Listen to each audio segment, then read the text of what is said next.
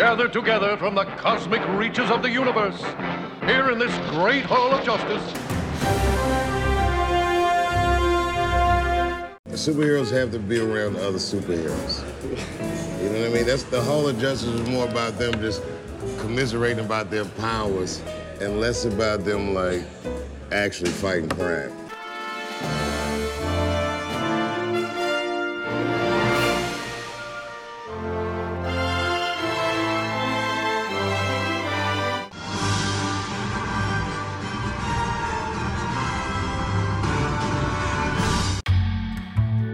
Everett is the best there is at what he does, bub.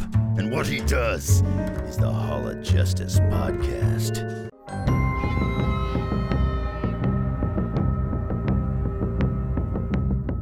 Hey everyone, welcome to another edition of the Hall of Justice. This is episode 207. We appreciate all the ratings, the reviews, the subscriptions. Thank you so much for doing so.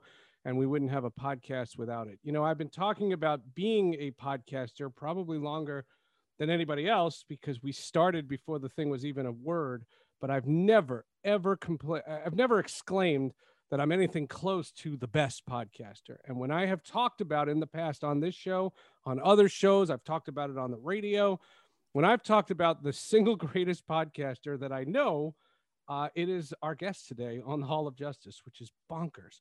Uh, he's had a, an accomplished acting career. He's been on the radio for a long time, and he has done a couple of podcasts that have now been so successful. But it's not only that; it is just they're must listen. You have to listen to these shows. And I've referenced them a number of times on this show. A couple of weeks ago, uh, we had a guy that that our guest today works with, Eddie, uh, and Eddie Pence was great, and he has that comedy special, and we helped promote that. But now we are pleased to welcome into the Hall of Justice Ralph Garman himself. Holy moly! I can't believe you're even here. Welcome. Thank you. Thank you, Seth. Such kind words. I appreciate that. Well, you know, eh, one of the things that we have talked about in podcasting, and I wanted to start there because we're going to get to all the superhero stuff, and I, you know, you have your your your Batman stuff, and I got to ask you some James Bond questions. I have all kinds of stuff to ask you, but the the idea of podcasting to me is they're intimate. They are you you know the people you're listening to, and I Yes. feel this is the first time we've ever spoken but I feel like I know you. like I know the inner workings of your life. I know the, the the good, the bad. I know what you think is funny, and I know what you think is not funny. And I've I've seen all that through the years, and I think that's amazing that you can communicate to an audience without having to have one-on-one conversations with people. That is the magic of podcasting and, you know, by extension, radio as well. But I have been hanging my ass out there for the better part of two decades. So, yeah, my life has been uh, an open book to a lot of people for a long time. So, I guess that's a good thing. Yeah, and and you had a radio following. I mean, there was no secret. You were on the radio for a long time, and Yeah. you know, I I you don't have to say anything about Entercom. I've I've said it. I've worked part time for Entercom. They're they, are what they are, and in this pandemic, they have just done what Entercom would do, and uh, that that that's just that. But when you created the first podcast, the one with Kevin, uh, Hollywood Babylon, uh, when you guys created that show, and I've heard this story so many times, I feel like I know it.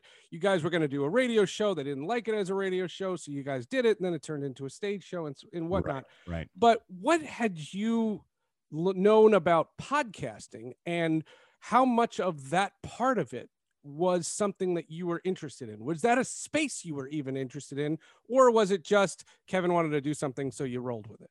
No, um, you know, when Kevin and I started Hollywood Babylon over a decade ago now, which is crazy. Jesus. My only exposure to podcasting really was through Kevin. Kevin had already been up and running with Smodcast, and I knew a little bit about uh, Ricky Gervais's uh, podcast as well. And so I heard, so a- funny. That heard that, that was the first those. one I listened to. That's so Yeah. funny.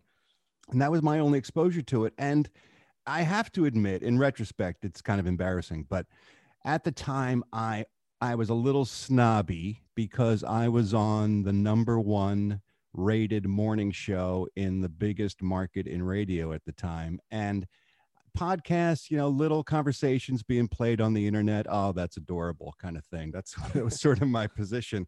And many of us in terrestrial radio, especially at the time, felt the same way. It's like, oh, it's cute. Anyone can get on uh, the computer and, and try to do radio, like people can go on YouTube and make little videos and stuff.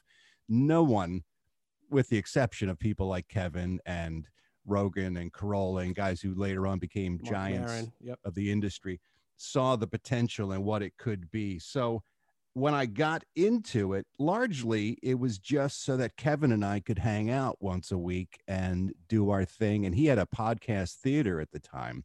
Yep. And he was really on the cutting edge of the idea of doing a podcast in front of a live audience as a live performance and then recording that and then putting that up as a podcast. So if if we were um, vanguards in any area, I think it's the fact that Hollywood Babylon was always performed in front of a live audience, and so that changed the nature of what we were doing and and how it was received and how people responded to it because it became more than just a conversation between friends that people listened to. We literally would put on a show for a crowd, and that made us up our game a little bit, you know. you know, I, I I've told this story on the podcast before. Um, there is a, a really good chance, and I'm not taking any credit for it because it wasn't my idea, but there's a really good chance I'm one of the world's first podcasters. We were doing something at Major League Baseball in 2003. So this is two years before I heard Ricky Gervais' podcast, where we were doing a streaming show on something called Real Audio.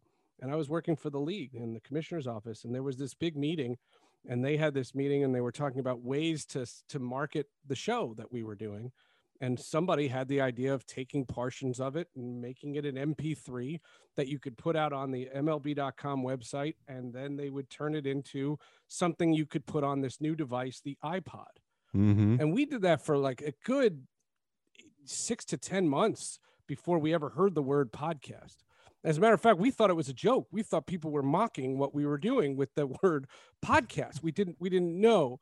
And it wasn't until I heard Ricky Gervais's podcast, and then I heard one of Kevin's early podcasts. You know, I'm from Jersey, and you know, it was so funny when I had Kevin on this show. We did the six degrees of separation with all these people that I I I know like actively in my life that work with him. Uh, JC Reifenberg, you know, and, and Sure. Ming Chen, you know, and like Yeah. they weren't like casual people. It was it was constantly. And uh, there was this licensing guy that was doing something with the movies for Kevin, and says to my wife, uh, "Hold on, I have Kevin Smith on the other line." And my wife's reaction was, "Oh, him again." you guys keep crossing paths. and I just said, and I said to this guy, this guy Stewart, I just said, I'd love to have him on the podcast, but honestly, I swear to you, if it's not now, it'll be another time. You brought something to it, though. There was, you prep a lot, and I, and I know you prep a lot because you can see the amount of work that goes into it. But the reactions, and that's a skill. And I, I, I wanted to ask you about that skill because I think listeners of podcasts would wonder you know, everyone thinks they're a wise guy. They think they're pretty sharp. But you'll get some woman who will say some random thing about her breasts, and you have the perfect return. And those aren't scripted. You don't, you can't plan those. right. How, when did you realize that that was an innate skill? And what kind of a skill is that?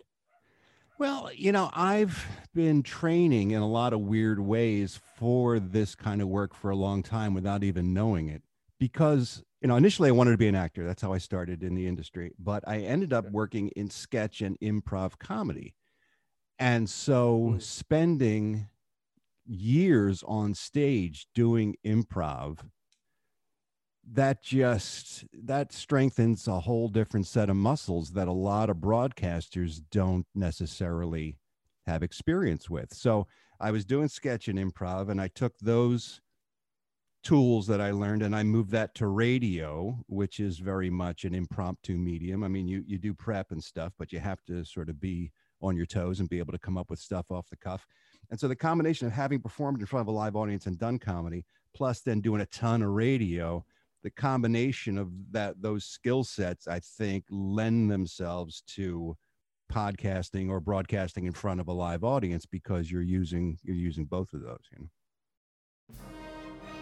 More on the Hall of Justice, but first a message from DC Comics and Warner Brothers Home Entertainment Stargirl, the complete first season.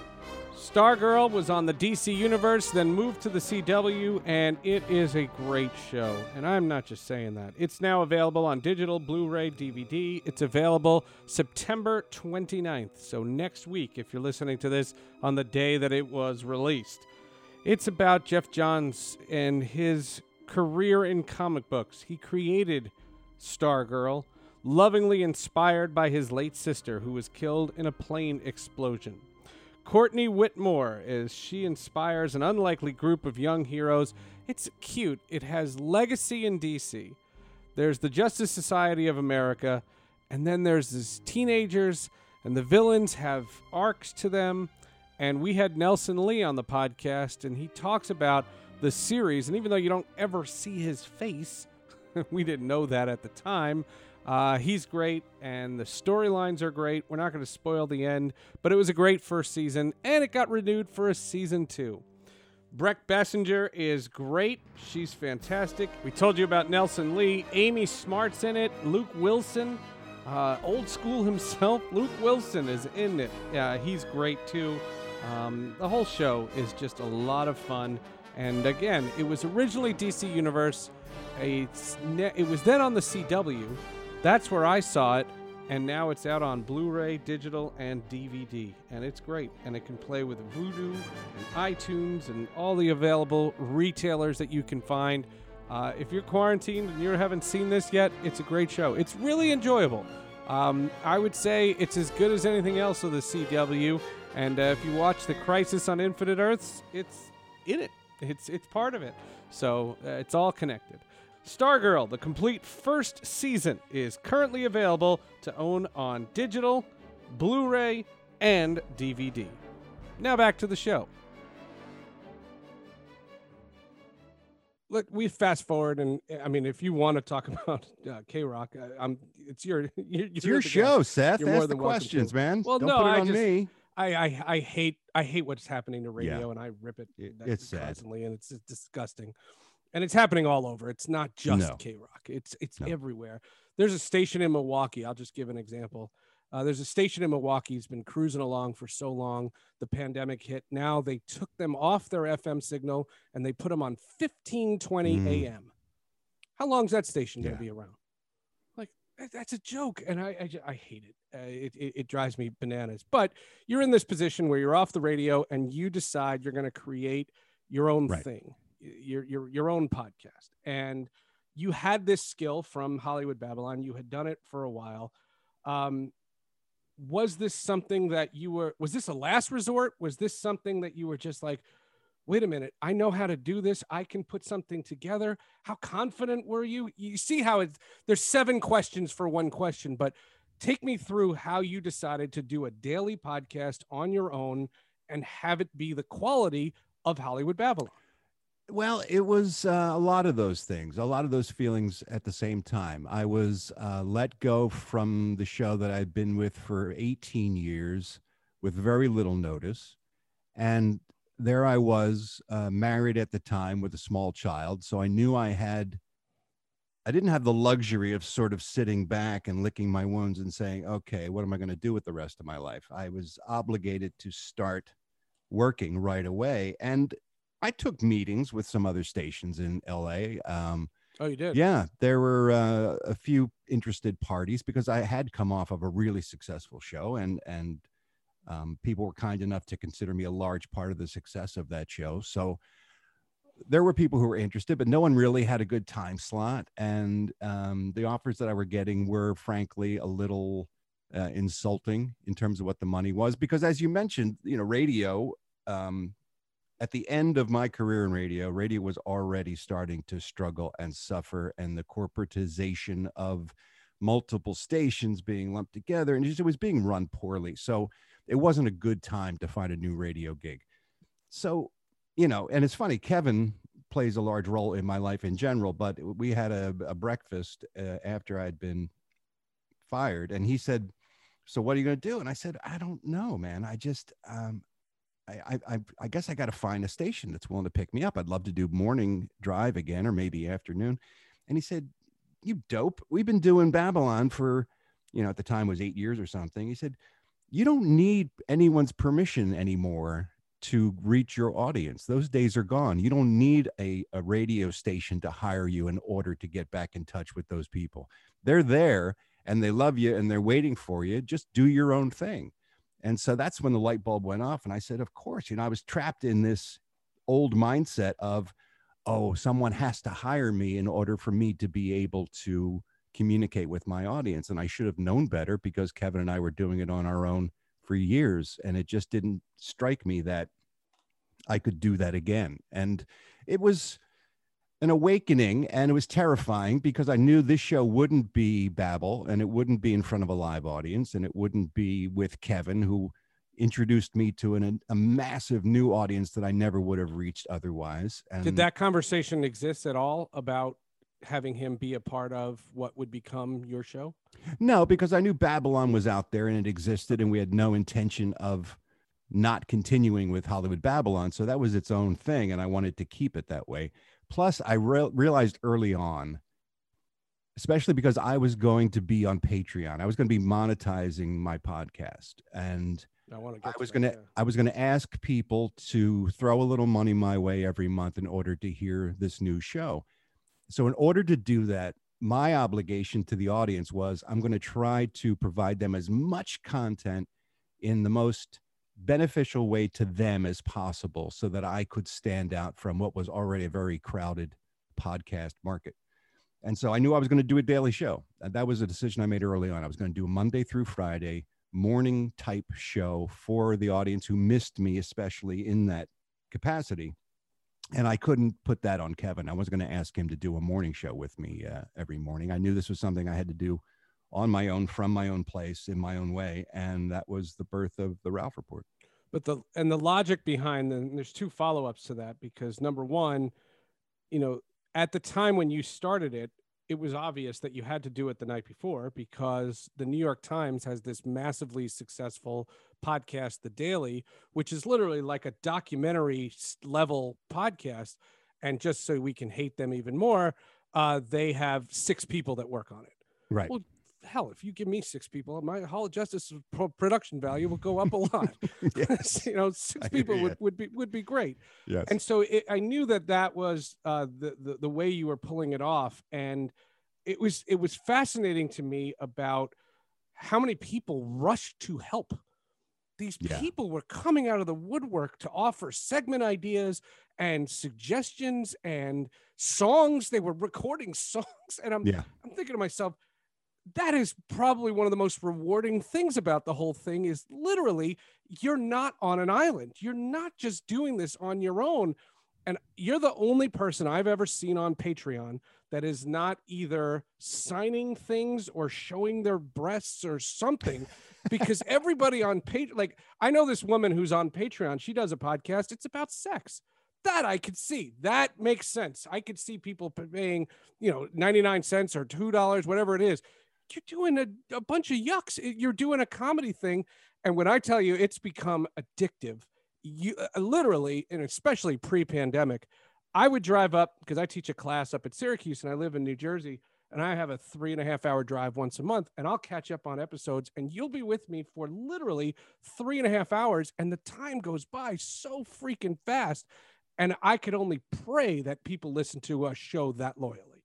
Oh, that's that's kind of you. And that was the And idea. you're already on the show, so I don't have to kiss your ass. No, that was the idea was let me be uh, the co-pilot in people's cars the way that I was when I was doing morning radio. That was the response I was always getting from people when I was on the radio was I feel like I know you. You're in my car with me on I drive to work or whatever. It's great to have you there every morning. And I said to myself, then that's the experience I want to replicate with this. And the difference was, like you said, here I am by myself. I don't have a, a crew of uh, audio guys who are putting together clips and things for me. I don't have people uh, to work with at the time when I first started. I didn't. And I was like, what is this show going to be? And there were some growing pains because initially I said, well, I do a thing with Kevin and I did this other thing with a gr- bunch of other voices on the air. Maybe I'll just do a solo thing where I'll just talk directly to the audience. And very early on, people responded with, You're at your best when you're bouncing stuff off other people. You really should add somebody to the show. And that's when track. that's when I asked Eddie to come on as sort of the second chair. So I had somebody to talk to in the room, which was a huge benefit. And he's But so you- self-deprecating. He didn't tell it. How did you know him? Um, Eddie's just a friend of mine uh, now. He wasn't a friend at the time. He was just an acquaintance Mm. that I would just see all the time hanging out because he's a stand-up and he uh, initially I got to know him when we were doing Hollywood Babylon at the Jon Lovitz Comedy Club. Um, he would hang out there because he was often performing. And then when we moved to the improv here in LA, he was hanging out quite a bit and he would pitch in and help sell merch or just hang out and chat. And I just thought he was a He's a really good good guy Yeah. and a really funny guy. And so when I realized I needed a uh, a guy to sit across from me to to talk to, I said to myself, who would be new, somebody that you know I, that people weren't already used to hearing me talk to, but also who would make a good fit with that. And Eddie just came to mind, and so I reached out to him and I said, look, you know, you're a stand up, you work mostly at night. If you have uh, afternoons or early evenings free, why don't you sit in and see if we can make this work? And it just immediately uh, started to click. It really started. But as you mentioned, I'm Yeah. sorry, but as you mentioned, people started sending in jingles and bit oh, ideas and songs. And I always say it, I felt like Jimmy Stewart at the end of It's a Wonderful Life, where people just start showing up and dumping buckets of cash on the table to help out George Bailey. That's what I felt like. I thought I was alone in the world. And lady then, waiting for a husband. yeah, the whole neighborhood shows up and just starts supporting in such a big, amazing way. And that, that way, the Garmy, as we call them, the Yeah, listener, yeah. the listeners of the show have been that way throughout. They're just endlessly creative and supportive and giving, and not only to me, but to each other as well. And this community that has been built out of this show has been enormously rewarding. And it's funny because Eddie uh, was an interesting uh, model. You know, I reached out to Eddie literally to help him with his uh, iTunes special. You know, the the the comedy special. Mhm. That was that was the genesis of all of this stuff. And and he uh, he was very gracious and, and and appreciated that we had tried to do that. And I compared the role because there's a guy who's on this podcast a lot. His name is Victor Dandridge, and he's an artist and a writer, and he does like our movie reviews. But what the podcast has done is it's helped build his brand. He has benefited from the exposure that this show has gotten him.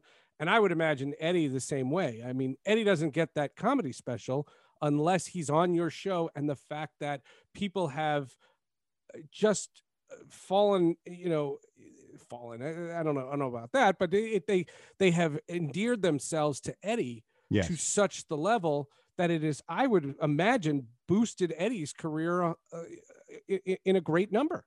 Very much so. And but that's just paying it forward you know because that's what happened with me and smith bec- because i was a well-known entity in la for people who listen to morning radio. I had a certain amount of cachet in this particular town but outside of los angeles no one knew who the hell i was. Then kevin smith teams up with me for hollywood babylon and suddenly i've got a fan base that stretches to the UK and to Canada and to Europe and around the world. I've been exposed to his audience and, and I share them now with him in a way that never would have happened if Kevin didn't bring me on board for Babylon. So what what Eddie has experienced through my listeners is the same thing that I went through with Kevin's. It's just, you know, it's it's just good Paying it forward. That's a great. yeah it's phrase. good karma it's just good uh it's a good way to live your life that if you can find people that that are good people who have talent to expose them to an existing audience that you're lucky enough to have it's never a bad idea because there's a there's you know there's no finite amount of love that an audience can have for people that they enjoy. They're always willing to bring someone else into the fold. And so that's what that's what has happened with eddie. Well, and I've always found that podcasts don't compete. No You know, you're you're not competing. If you're listening to uh, 710 in LA, uh, you're not listening to K Rock. You know, Right. it's it's one or the other. But in a podcast, you can download Ralph's, download Kevin's, download this one, download this guy's, and you can download them all. And so, ever since, and we learned that very very early when I started this show, uh, I would plug other people's podcasts all the time because if you heard something that was worthwhile, that you're not hurting your audience and you're not hurting your show's chances. We got lucky. I mean, I I I I I, make no secret. Uh, I got very lucky because I didn't do anything to do it. We had Zack Snyder on the podcast when it was in its infancy. And it was because I was doing some stuff for NBC Sports and he was doing something for the Super Bowl with Doritos. That's literally the, the connection. And I have Zack Snyder on the show. And all I said to Zack Snyder is, you know, nobody goes into a Zack Snyder movie and just says, boy, that was good popcorn and walks out. They either love Zack Snyder's movies or they can't stand Zack Snyder's movies. Right. And I don't know what came over Zack Snyder, but he decided to rip Superman fans. And somebody at Variety heard it and wrote an article about it. And that show got a, you know, 330,000 downloads. And I thank Zack Snyder all the time because he put his foot in his mouth. I didn't ask him and I didn't goad him and I didn't market it because I don't know how to market shit. So it was, it was, it was wild and it gave this show a life and it gave this podcast a shelf and it was allowing it because then the back episodes were getting a bump from that. Sure, of course. and and it and you and it just grew like wildfire and so now the audience is consistent and it grows you know incrementally a little bit each time but the idea is is that you're not by saying you're a hall of justice listener you can be a hall of justice listener and a hollywood babylon listener and you can do it at your leisure Mhm. no one can tell you there's no there's no quota of of podcasts you know there's no limit to what they can and i think especially in today's day and age one of the things that i can't listen to and we i, I want to move on from podcasting but one of the things i can't listen to is i can't handle the commercials the the radio commercials not kevin smith talking about manscaped which was hilarious. It's it's um those those are fun commercials not i don't want to hear a budweiser commercial and i can't stand the callers. The john from new york john from yonkers that wants to trade derek jeter to the, to the red sox I, I that stuff drives me bananas and podcasting just eliminates that. It just eliminates that. No matter what your subject is I, i'm still a sports person. I still listen to sports podcasts but you don't have the fluff that radio just permeates and it just it just exists um Are you going to release a four-hour cut of your interview with uh, Zack Snyder? Are you going to do like the the the, yeah the that- Snyder well, cut of the of that podcast? You know how many times on Twitter I get a, is he coming back on? Yeah, because it was it, it worked so well for him last time. Uh, it was wild. It was it- it was it was wild when that happened, and all of a sudden the variety story, and they had the link in it, and I went, oh boy. And the next thing you know, Can't they were better than that. it was great. And and you know i had podcasts that had failed. I started one in 2011 that didn't work. And i said this isn't going to do anything. And in 2015 i created sports with friends and then i created this thing called the hall of justice. And that was one thing that i wanted to as we transition you've always been a a comic book superhero sci-fi fan but yours your podcast when you guys did babylon you have this seg- segment you call it a, a what's it called geek news Geek news. Yeah. and you would talk about things that I had program directors, and I just wonder if your guys at K Rock said again in the late 90s when I was doing sports radio in Denver, Colorado, I would reference Batman and they would say, You don't no, this is for men. You don't hmm. you don't you don't reference you know uh, Batman or Superman or any of those those dudes and the movies were doing well and it was still you never talked about it. I remember there was a controversy because they put Spider-Man on second base in baseball, and that was a big deal. And I'm like, oh, you can't put Spider-Man on second base. And you guys were openly talking about superhero crap. And I just wonder, did you ever get crap for doing that? Because your fanhood didn't start with a podcast.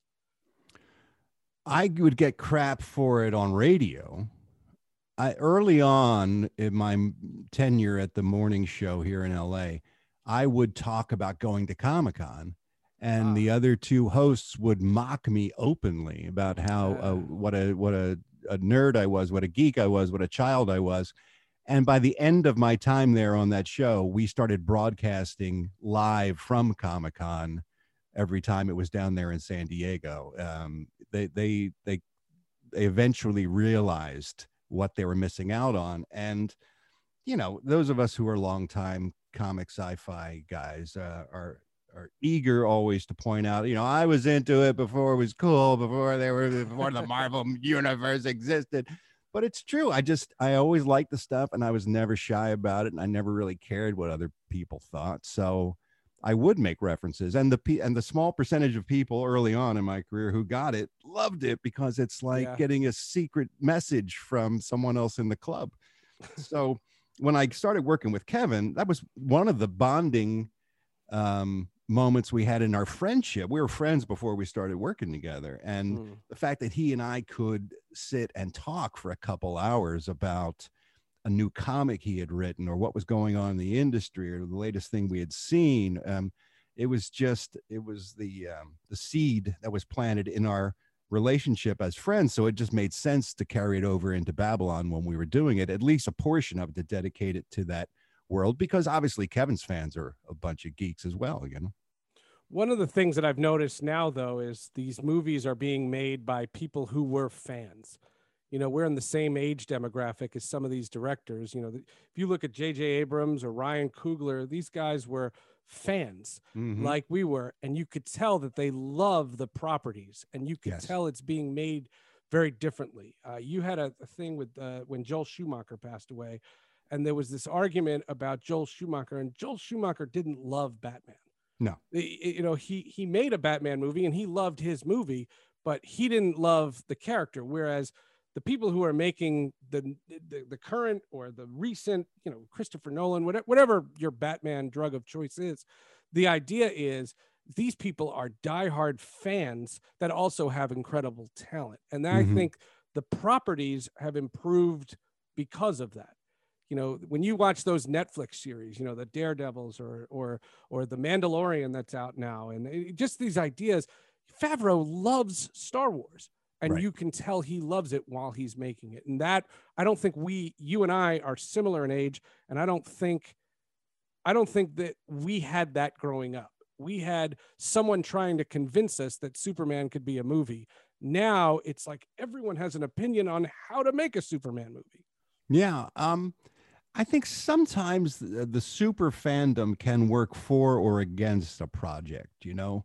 So? Um, I, I, I had this uh, playful argument with Eddie Pence when I first started watching Mandalorian because I hadn't watched for a while and he insisted that I watch it. And I found the first couple episodes, uh, in particular, when I finally got around to it, just so jam packed full of Easter eggs that it was Yeah. almost distracting for me. They were so desperate to say, Hey, Star Wars fans, look, we're just like you. Look, remember this guy from that movie? And look at this with this robot from that other movie. I was like, we get it. We get it. You're okay. This is Star Wars. Okay, everyone take a breath. Now just tell me the story. So there can be a little too much fan service sometimes. You got to find that balance. And I think the Mandalorian certainly did as it got further on in that, that first season. But um, so it's it, it can be tricky. But I think if you have true respect for the character and the uh, the source material, if you're a talented filmmaker or storyteller, then that's really more important than even being a fan is just saying okay i'm going to be true to this character's nature or history or whatever because that's really at the end of the day all fans really want is just the, the the characters that they love to be treated respectfully right We'll be back with more of the Hall of Justice, but first, I have to tell you about another podcast I do. And yeah, we talk about it from time to time, but anybody who knows my career knows it's a sports broadcasting career. Yes, I love the Hall of Justice so much. I also started a podcast that is called Sports with Friends. It's a play on words because my mother always played words with friends. And I thought, wouldn't it be neat to see if I have as many friends in the industry that could come on a show and be open and honest and have a friendly chat? So I started the podcast and said every guest is a friend. But then I found out that some of my friends are in PR and they book guests for the show. They've asked me to put people I'm just meeting. So now every guest is a friend or a friend of a friend. We play Jewish geography. Some of the past guests on this show can be really close friends like Dave Softy Mahler or Andrew Siciliano, and some of them are big icons that are also friends. Ken Griffey Jr. thinks he made my career. Martin Brodeur, the best goalie in the history of the NHL. And we also tackle big topics. We'll find out about cord cutting for a sports fan or the life and death of Kobe Bryant. And then there was Nancy Lieberman's appearance. What a story she had to tell. And then there's Eli Manning, who's been on the podcast five times and counting. All I know is if you listen to Sports with Friends, you'll hear some great guests. You'll hear so many stories, and you'll feel like you know not only them, but me. Check out Sports with Friends wherever you can get your podcasts. And if you're listening to this one, I guarantee you, you'll find Sports with Friends right there.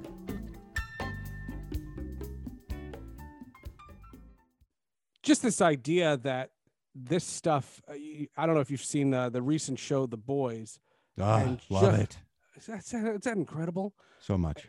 and I don't know I can't find things to criticize that. Like I can I can criticize Avengers. There's there's things it's great, but there are nitpicky things if you wanted to take a look and you can have a healthy discussion about the Avengers. The boys, I can't see a thing wrong with this thing and it just seems to up the ante every time and as great as season 1 was, season 2 is literally that much better. Yeah, and I wasn't familiar with the graphic novel, so was I. I was lucky that I didn't have to compare it to the source material and have to say, wait a minute, Huey would never do that because I remember in issue two, you know, you don't have to play that game with yourself. So uh, sometimes a little ignorance is truly bliss when you can separate and step back from from characters and just enjoy whatever the the product is that's put in front of it. And I say that about all comic book sci-fi based kind of material when people start saying but in the other iteration that never i'm like just take it for what it is judge it solely on those merits don't compare it to anything else because you're only going to be disappointed if that's the prism that you look at everything through look i'm a huge adam west 60s Oh, I'm- batman I'm aware. Yes. TV guy. That's my Batman, and I adore that that product to this day. And I've got a room full of vintage merch and stuff. And I've written a comic book based on those characters. And Adam West was my pal. That's incredible. But it doesn't mean that I won't go into the Matt Reeves movie and enjoy that for whatever that is. I, I don't I don't feel like it's a it's a competition in any way. And I think that's the healthiest way to watch these things is at the end of the day, it's just entertainment. It's just a movie or a Of TV course. show. And for God's sakes, if if you know recent history has taught us nothing, there's other things that we should be concerned about. well, and it's funny that you say that because when I was studying to get into broadcasting, at first I thought I wanted to be a political reporter. That Mm. was just the idea. I, I, I knew I wanted to do communications, but I wasn't sure. And I learned very early the story of Dan Rather. And I, I, I think this is a lesson for all young uh, uh, journalists. Uh, Dan Rather was a was a correspondent for CBS. He was doing his job, and he got just happened to be in 1963 sent to Dallas to cover uh, the president's appearance there. And the next thing you know, he's an eyewitness to this unmistakable tragedy, and he excelled at that moment. And Dan Rather became the replacement for Walter Cronkite. right. And I was just like, I don't want to be that guy. I don't want to have mm-hmm. to be in front of the twin towers to to to make a name for myself. And that's when I gravi- gravitated towards sports because this genre didn't exist. And at the time, sports was the only thing that you could say people have the passion that they have. They take it so seriously. God, you can't say the St. Louis Cardinals name in vain. You're you're speaking ill of the world. And if you do that, you realize you're still not digging ditches. You're not talking about the fate of the planet. Yeah. Um, and it's it's it's very it's very different. And one of the things that I have noticed is you keep the headlines of today, the the the the, the politics and everything that's going on. And we're recording this and releasing this after the election, and we still don't know what the hell's going on. But just the idea that, but you don't shy away from it on social media. No. And that's not that's not a criticism. It's it's really I wonder uh, is that something that's calculated or listen that's that's who you are you you you have this voice you want to use it but you keep it out of your shows and I Yes. find that interesting. I think my job when I'm doing my show is give someone an hour and change if it's the Ralph Report or uh, an hour and a half if it's Hollywood Babylon. Give somebody a respite from whatever is going on in their lives that is causing them stress or strain or sadness. It is supposed to be a delivery system for some sort of joy. give them a smile, a laugh, something to think about. That is my only job when um, when I'm doing those shows, and I take that seriously. And I I think if I were to start to interject, and I don't, you know, occasionally it'll come up and uh, maybe a, a, a Right. joke or a crack here and there because look, we're just human and we are living in the world, and you can't isolate yourself completely. But for the most part, I keep it out. And I think because my responsibility is that regardless of whatever you land wherever you land on the political spectrum or whatever your feelings are regarding politics or the state of the world or whatever this should be a place where you can go and spend some time uh, where you don't have to think about that stuff. We all need a mental vacation uh, from whatever's going on in our lives. And i've heard from you- people who are Oh. battling illnesses or going through depression or the loss of a loved one. It's not just politics. There's a lot of shit that we all have to sort of sift through Sure. every day. And if i can give someone uh, an island to be on for an hour and change that um, that gives them a breather then that's my my responsibility and i and i take it seriously. However if you're following me on twitter or instagram or some other social media that's my time to be myself and i'm not trying necessarily to change anyone's mind or to take a stand or use my voice for anything but i am going to express my feelings.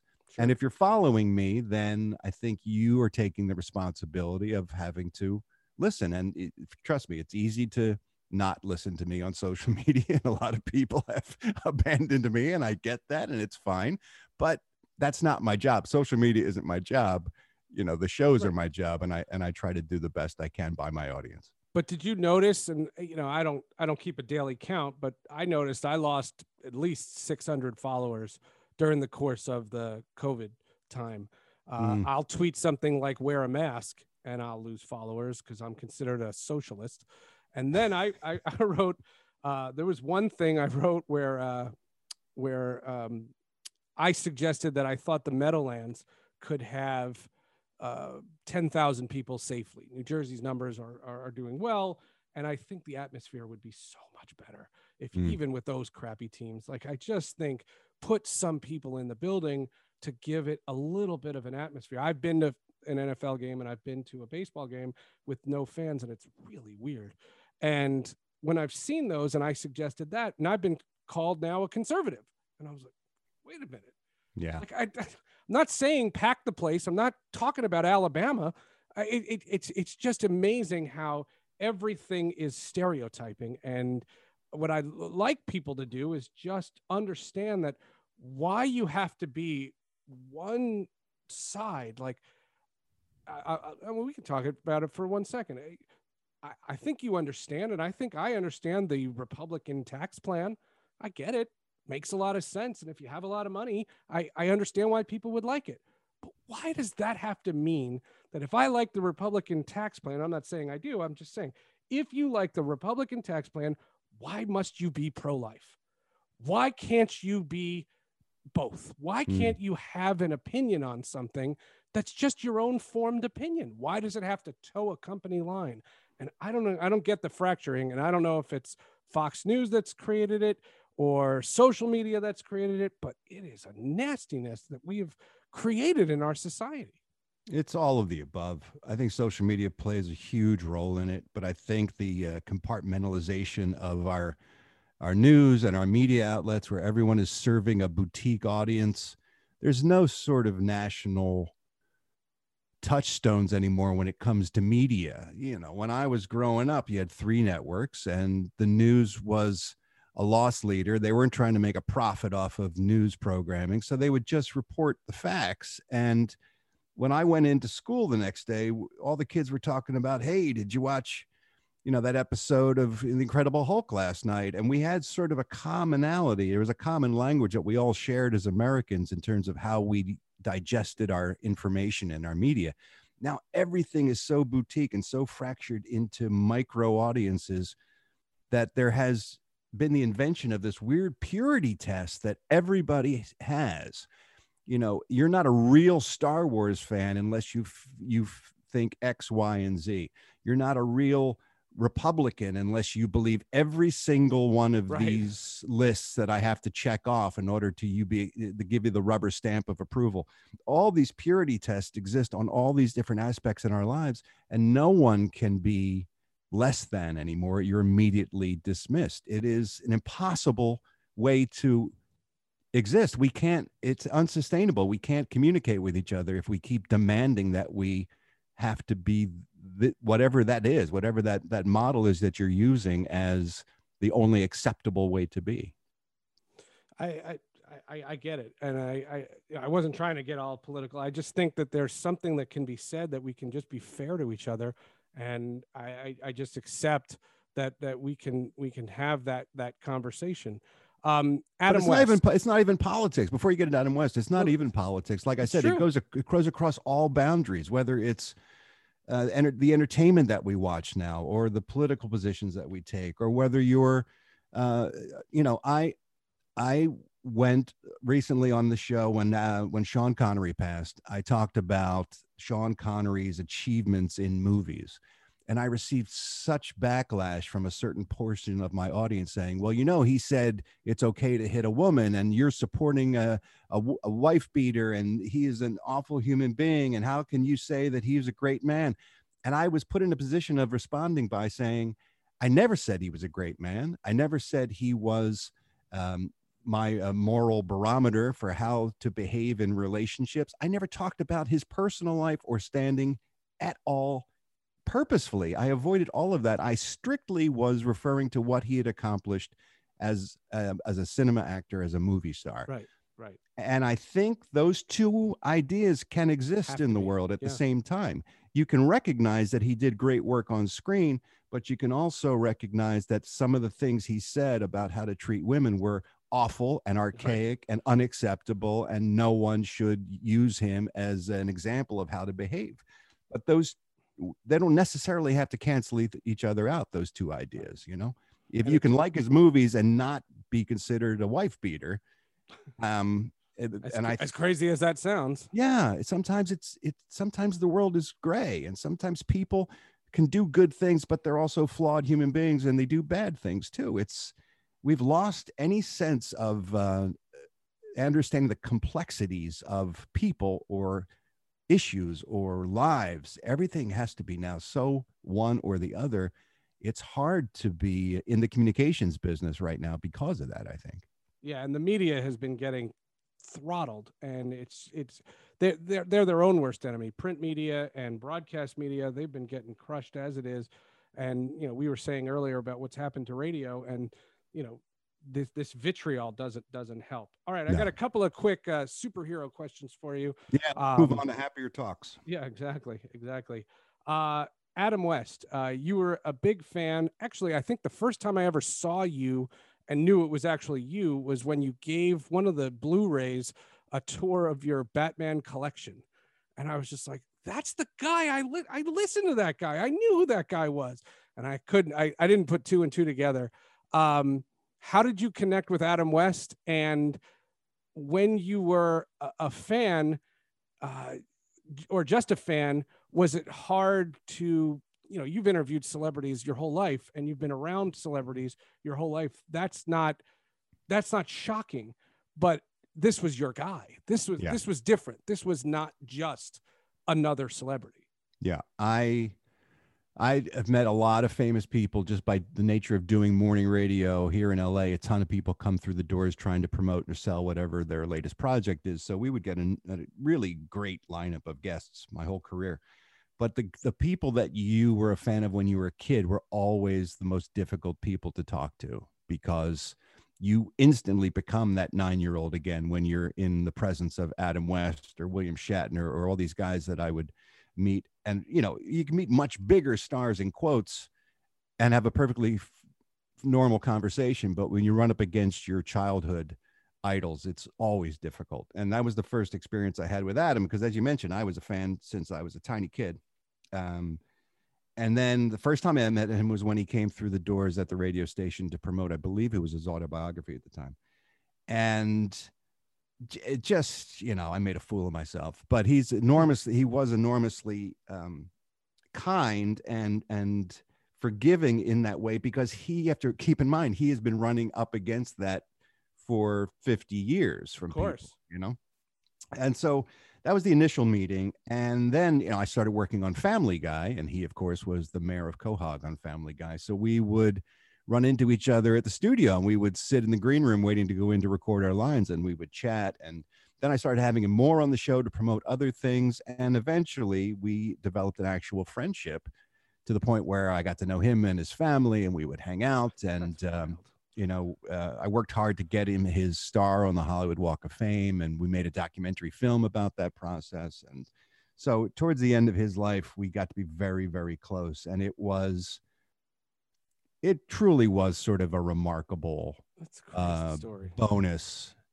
i- i- to have in your life where you can be blessed with a genuine friendship from someone that you held in such high regard as a kid and not be disappointed if anything like them more than you did you know when you just were admiring their work and um, it was it was one of the great one of the great relationships in my life for sure the the only Adam West joke I can tell you is I remember as a kid I was a big uh, Super Friends fan, and Alain Soule I hope I'm saying his name correctly. He was the voice of Batman, alan soule And- yeah and it was very he had a high pitched voice, and he uh, that was just just his thing. I mean, the reason I named the show the Hall of Justice, the idea was if you're old enough to know what the Hall of Justice is, you're our demographic. That was I was trying to show that it was not a geek show and it was not for kids. It was for grown-ups that knew this genre. Mhm. And that was the idea of it. But the Super Friends were always this, you know, it's part of the open and it's it, it's it's been this theme. And I remember talking to Alan Burnett about it. And I just remember being as a kid thinking that Adam West was the serious Batman because Alan Soule was so light and, and fluffy, and he was very serious. And Robin, uh, and the way he would talk, well, you do it better than anybody, but just this idea that he was serious. And then when the Super Friends got a little bit more serious, they got Adam West to voice it. And I was like, oh my God. See, he you were was right. the serious. this is years before Michael Keaton, even, but it was it was wild. Adam West to me growing up, because I, I'm a little younger than you, was always he was the more serious Batman, and the Super Friends guy was the lighter one. That's funny. yeah, Adam, you know, that was the beauty of Adam's work in that show was when you were a kid, it was deadly serious stuff. And, you know, when he said things like, um, Robin, I could tell you were still alive the way your boot was still dangling out of the mouth of that giant clam. You're like, wow, he's he made it. That's right. That's that's a genius uh, deduction that Batman made. And then when you get older, you start to recognize the comedy and the the the brilliance of his performances. It's just it worked on so many levels, and that's one of the reasons I was able to maintain my my fandom, you know, uh, throughout my whole life because I can still watch that show, and I'm doing it now with Kevin. We're doing Kate's Yeah, yeah. commentaries over at Hollywood Babylon, where I watch the show and give Kevin a, a deep dive of trivia about each episode. But I'll still catch things in a performance of his that I missed the first 200 times I threw that I watched that show. So, yeah, he was he was one of a kind, and uh, it was a perfect marriage of character and performer, and it's still it works on so many levels. And I thought it was a great homage to it in the uh, when the CW did their Crisis, Yeah, and they did you know all the different universes, including Earth sixty six, and it was Yeah, Burt they had Ward, Burt, and I, I thought that was brilliant. And at the time, Lyle Waggoner was alive, and I said that they should have had Lyle Waggoner be the old Batman because he was the other guy, and if Adam West couldn't do it, he would be the other guy. And he was the other be- screen test, right? that would be right. It's like you know Christopher Reeve couldn't be Superman, so Brandon Routh puts that costume on, and he's that guy, and you play that theme, and you know you could you could you can have the like the torch being passed, kind of like uh, Ewan McGregor, how he's now Ben Kenobi. You know what I mean? Eh, You obviously couldn't do Alec Guinness, but you have Ben Kenobi uh, in existence. The other thing I wanted to ask you about is you have a propensity, um, and I don't know if there's a connection to it or if it's a subconscious thing, to stuff in England. You are very into what's going on in the UK. You um, you love James Bond. Yes, I'm a And- I'm a major Anglophile. I love I love the UK enormously. And I- and what is it about it? And it's not a knock. I like the UK just fine, but it's you you have a passion for it. It's one of your things, and it's very interesting because James Bond was never big in my house. It, it exists in, in its time, and there's so many films. You know them all like the back of your hand, Yes. and that's pretty impressive because it's a huge body of work. Um, I I guess I was a weird kid in the sense that I was probably born a little bit out of uh, joint when it came to the time that I grew up in, because the biggest things to me when I was a kid were the hot properties of the '60s, which were Batman, Bond, and the Beatles. When it came to Mm. my introduction to rock music, my I had an older sister who handed me down all her old Beatle albums, and I was obsessed with the Beatles, which led me to the Who and the Kinks and a lot of British rock. So just in terms of what I what I was just uh, engorging myself with when it came to pop culture, there was so much of it came from the UK, and so I guess that started a love affair with with uh, with England. I never quite got over, but yeah, Bond for me. I mean, again, referencing Sean Connery, when I first saw those films, I was like, "This is the coolest thing ever." and I, I became a big fan of sort of just the spy genre in general. But those films for me are just it's like what I was talking about, just pure escapism in, in the best possible way, just well crafted fantasy. You know, But it's just so funny how age uh, fits into that because you're probably like six or seven years older than me. And so my guy is Christopher Reeve. And I could recite the Christopher Reeve movies, and Superman 2 is the greatest thing in the world, and the Richard Donner cut is the greatest thing in the world. And I talk about it with the passion that you talk about stuff from the 60s, the, yeah. the Batman show, because I saw the Batman show in reruns, just Right. like I saw Star Trek in reruns. Well, I And did too. I mean, I, I mostly, you know, I came of age in, in the 70s. So a lot of that stuff that I was watching were all reruns. By the time I was watching Bond movies in the theater, Roger Moore had already taken over. So it wasn't like I was actually there when Sean Connery was, uh, you know, making a name for himself as James Bond. But for some reason, I was always sort of like looking behind me and kind of digging stuff that was a little bit, um, you know, ahead of my time. there have been so many people that have played James Bond, and everyone has an opinion on who the best Bond is. Do you think that ultimately we can have another person be Iron Man? Do you think that Chris Evans has the monopoly on Captain America, or do you think, or Hugh Jackman? That's that's a good, a better example. Is Hugh Jackman the only Wolverine? Because if there can be, how many James Bonds have there been? There've been eight Jam- James Bond, 8 nine Mhm. James Bonds. Um, but there's only been one Wolverine. And what is too soon when we see another guy put that costume on? And I always thought that if uh, Chadwick Boseman hadn't have passed um, Black Panther 2, I thought they were going to introduce Storm. I thought that was their introduction to the idea because there's a comic book and it comes back. You know, T'Challa falls in love with uh, Ororo Munroe, and now, now there's Storm, and you meet Storm's world, and there's Right. your introduction to Professor X. And does it have to be Hugh Jackman? Or Can you have another Wolverine? And what what's too soon? You know, nobody asked Ewan McGregor. He was playing a young Obi Wan Kenobi, so there was you understood that parallel. But why is it that we can have every three or five years you can have another James Bond, but heavens to Betsy, you cannot have another Wolverine. And I just wonder how that works. I That's ridiculous. I mean, the people who are saying that are stuck on that character, and I get it, but it's insane. Of course, all these characters can be played by multiple actors.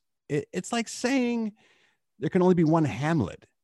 No one come, no one brings these things up when it comes to uh, plays by Shakespeare or even interpretations of great characters of fiction like Robin Hood or Sherlock Holmes or something. Of course, there can be multiple actors playing any of these roles. It's just people get so attached to and so affectionate for their version of that character that they stamp their feet and they throw a little tantrum, which is childish and ridiculous. I mean, look how many Spider-Men we've had in the past decade. How many Batman have we had in the past couple decades? Of course, these characters can be reinvented and reinterpreted by other performers. And I understand nobody wants to see Iron Man played by anyone else by Robert but Robert Downey Jr. until someone great comes along and puts on that costume and gives a really great performance, and then all will be forgotten. So But everyone there's a needs to lighten continuity issue there because never once has there been this this story being told across you know this this one universe and that i think that's the idea is that do you is it marvel's job now to continue this universe and bring next generations or does or can they just start over I think Now we're hardcore. This this just became the Hall of Justice. I think it's it's it behooves them to not reboot the story all over again right now because they have so much goodwill based on the story that they told. I would just say move forward. Um, you know, there have been there's other Iron Men, you know, besides Tony Stark that you can move forward with. I mean, you can the character can go on while the identity of the person inside the suit changes. I mean, comics has, have certainly taught us that people come back from the dead and things happen all the time in comics. They give you an enormous amount of leeway in terms of when it comes to your storytelling. So I would rather see Marvel move forward than try to go back and start all over again. But look, they know what they're doing. They know how to make a buck. That's just my personal opinion.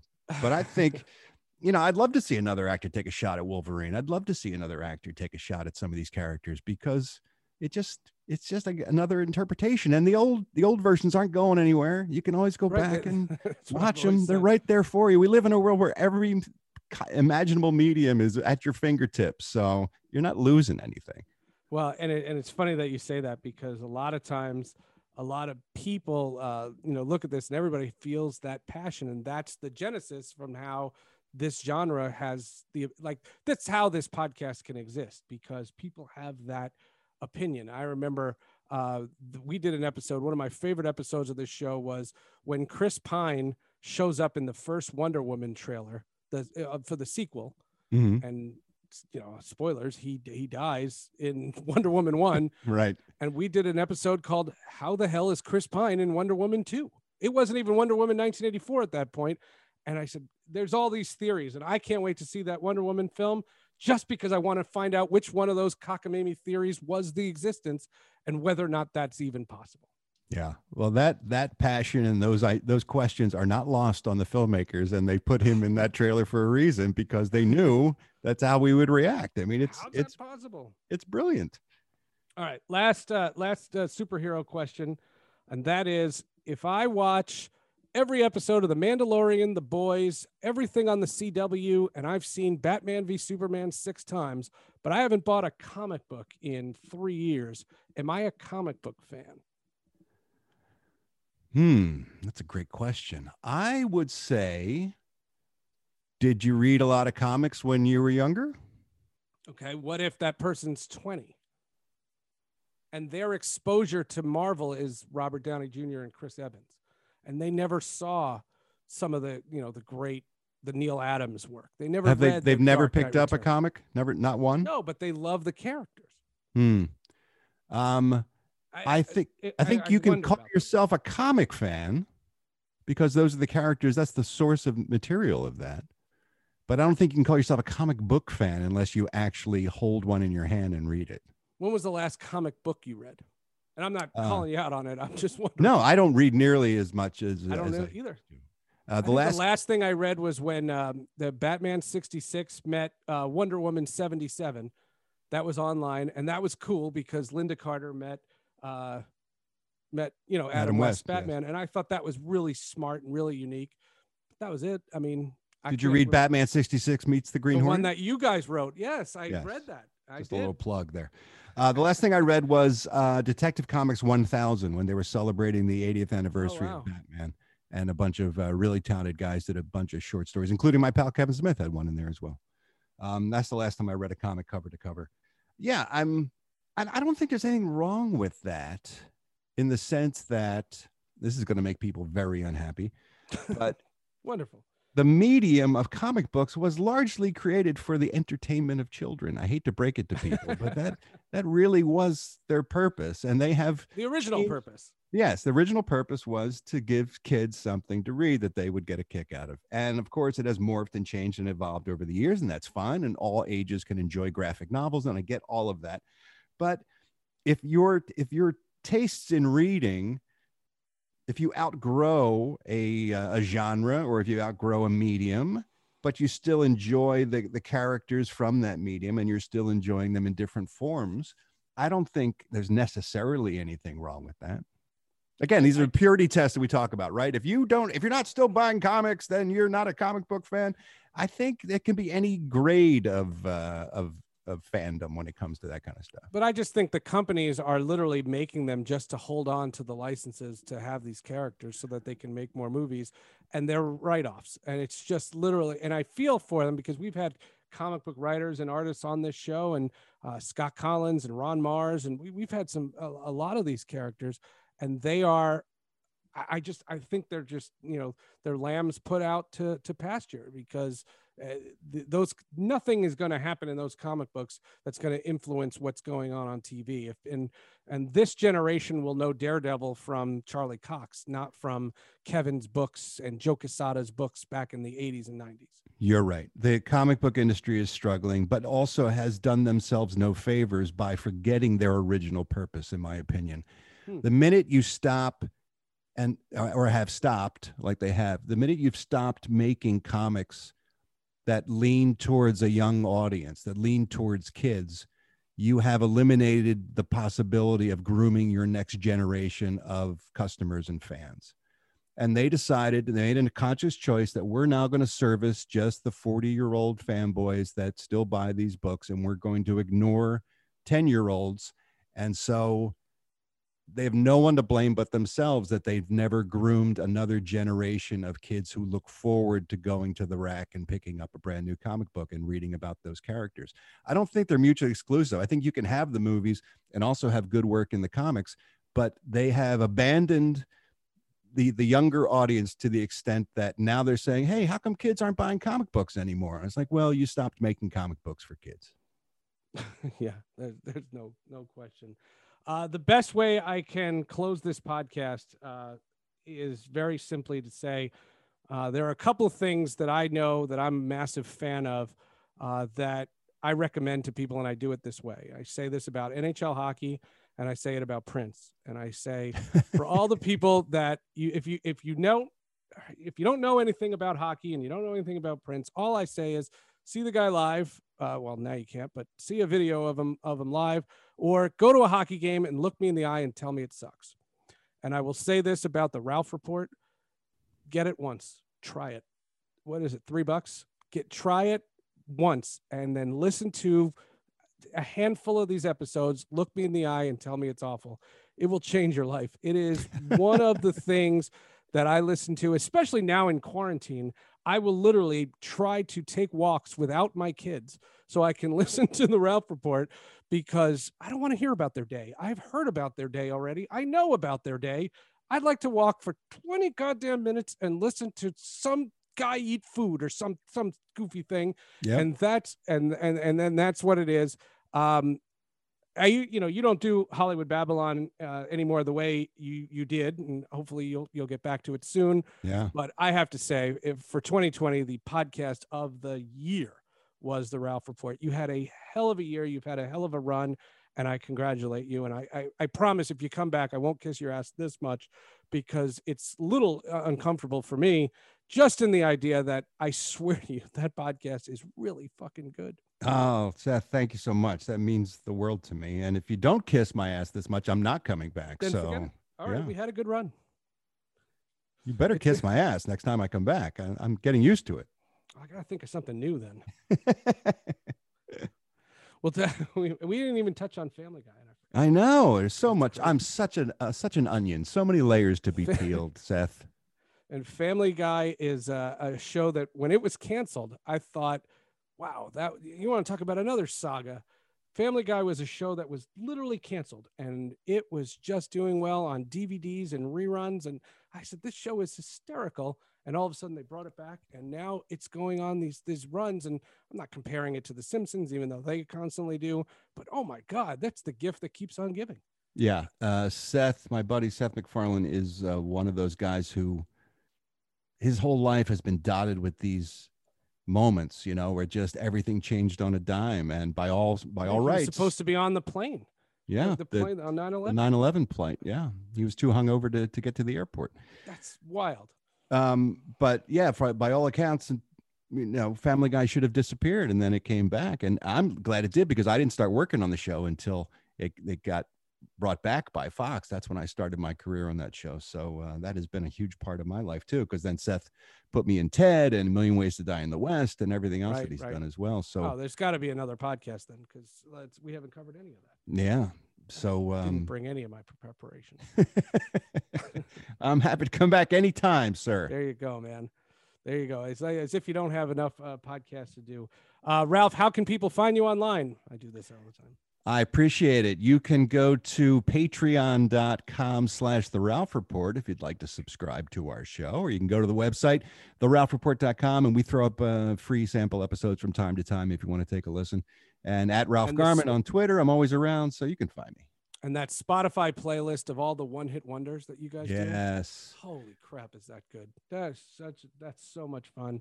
Uh, so there you have it. That's how you reach uh, Ralph Garman. So if there's anything you heard in this podcast that you didn't like or you have an issue with, do me a favor, reach out to Ralph directly and leave me the hell out of it. Uh, that's Ralph Garman. Thank you so much for listening. We appreciate it and uh, continue to give us the rate ratings and the reviews. That's how iTunes markets podcasts because uh, some of us are just regular folk and we're not on Patreon. Uh, we'll be back next week with another episode of the Hall of Justice. See you then.